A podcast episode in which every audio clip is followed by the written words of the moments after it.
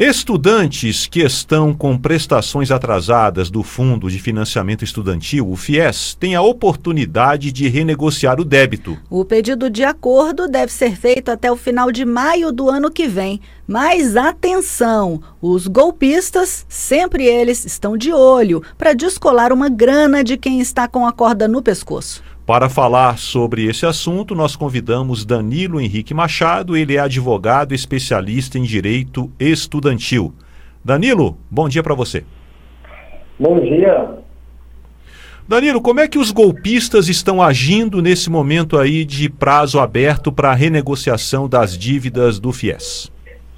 É, na verdade, foi permitido, né, sancionado uma lei pelo governo federal agora, que permite que quem está com atraso na parcela do FIES quite esse atraso com a retirada de juros e multa. Como que os golpistas estão fazendo? Estão criando é, perfis falsos, sites falsos, onde a pessoa entra, acha que é o site do governo responsável e lá ele realiza o pagamento que vai direto para a conta desses golpistas. Danilo, e quem tem direito a essa renegociação das dívidas do FIES? Quem tenha financiado, né, tenha utilizado o FIES até o ano de 2017 e esteja com pelo menos 90 dias de atraso nas parcelas. Tem direito a renegociar essa dívida ou até mesmo um pagamento à vista com um desconto de 12% é, sobre o valor da dívida. Uma questão muito importante que tem que ser frisada aqui é que assim que o usuário do FIES consegue fazer a renegociação, ele tem que cumprir aquele combinado com o governo. Ou seja, se ele for lá renegociar a dívida e não pagar as parcelas renegociadas, ele volta a dever tudo que estava em atraso. Então é preciso aí o estudante ficar atento à renegociação. Tem alguma sanção, alguma punição, por exemplo, para o estudante é, que está com a dívida atrasada e não paga e renegocia e não paga o que foi acordado, Danilo?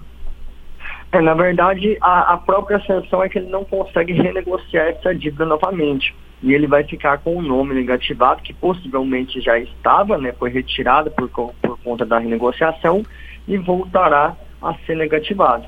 E a negativação do FIES, ela, ela só é retirada cinco anos depois da última parcela que é devida. Então, por exemplo, se a pessoa tem 15 anos para pagar, ela vai ficar com cerca de 20 anos o nome negativado. Danilo, e para o estudante que recebe essa oferta, então, de facilitação ali, de renegociação das dívidas, o que ele deve fazer?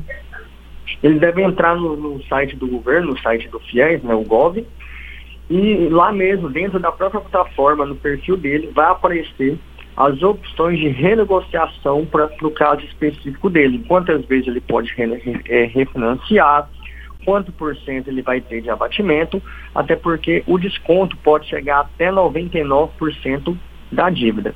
O que, que acontece? Os cofres públicos, né, em relação ao fundo do FIES, está com uma inadimplência na casa de 54 bilhões. Então, na tentativa de reaver parte desse dinheiro, eles estão fazendo essas renegociações para que as pessoas em atraso paguem pelo menos parte da dívida, mesmo que seja mínima.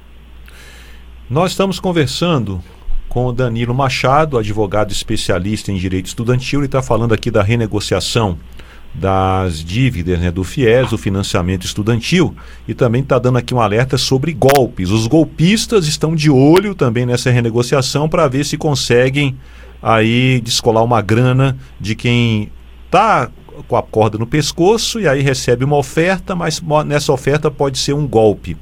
Se a pessoa, Danilo, receber um e-mail, uma mensagem suspeita é, que a gente vê aí que é de um golpista querendo entrar na jogada. O que, é que ele deve fazer? Deve denunciar ou só desconsiderar? Qual é a dica para que outras pessoas também não sejam, é, não recebam esse tipo de oferta enganosa? A primeira orientação é que ele busque os canais oficiais de comunicação do FIES. Né? Tem, tem telefone, tem site, tem e-mail, e depois ele denuncie também aquele e-mail ou tentativa de golpe para a delegacia ali mais próxima, até de crimes virtuais, né? Porque se trata de um golpista que está utilizando desses meios para obter uma vantagem ilícita. Então, se a pessoa receber qualquer e-mail, clique aqui agora, que você vai ter 90% da sua dívida descontada, desconfie disso, porque é, o, o FIES não está entrando em contato através do e-mail. Ele disponibilizou o desconto, mas é no próprio site. O aluno tem que ir atrás desse desconto. Tá, Danilo, e na hora do desespero, aquele estudante que acabou caindo no golpe, o que que ele precisa fazer? Tem como reaver aí o dinheiro? O que que ele pode fazer para sair dessa? Tá. Nesse caso, a primeira orientação é que ele corra para a delegacia mais próxima, até para que o próprio banco onde esse dinheiro foi recebido, onde ele realizou esse pagamento, tente intervir e congelar aquele valor ali. Tá? Caso esse valor esteja perdido, é, terá que aguardar uma investigação, uma série de questões para que esse valor possa de fato ser reavido. Então, o importante é tomar muito cuidado para que não saia no prejuízo achando que vai ter um desconto que na verdade não vai ocorrer. É, tá aí. Então, são boas dicas né, que o Danilo passou para a gente. Danilo, muito obrigado aqui pela sua participação, por ter atendido ao nosso convite. Um abraço e até uma próxima. Eu que agradeço. Fiquem com Deus. Um bom dia. Tchau, tchau.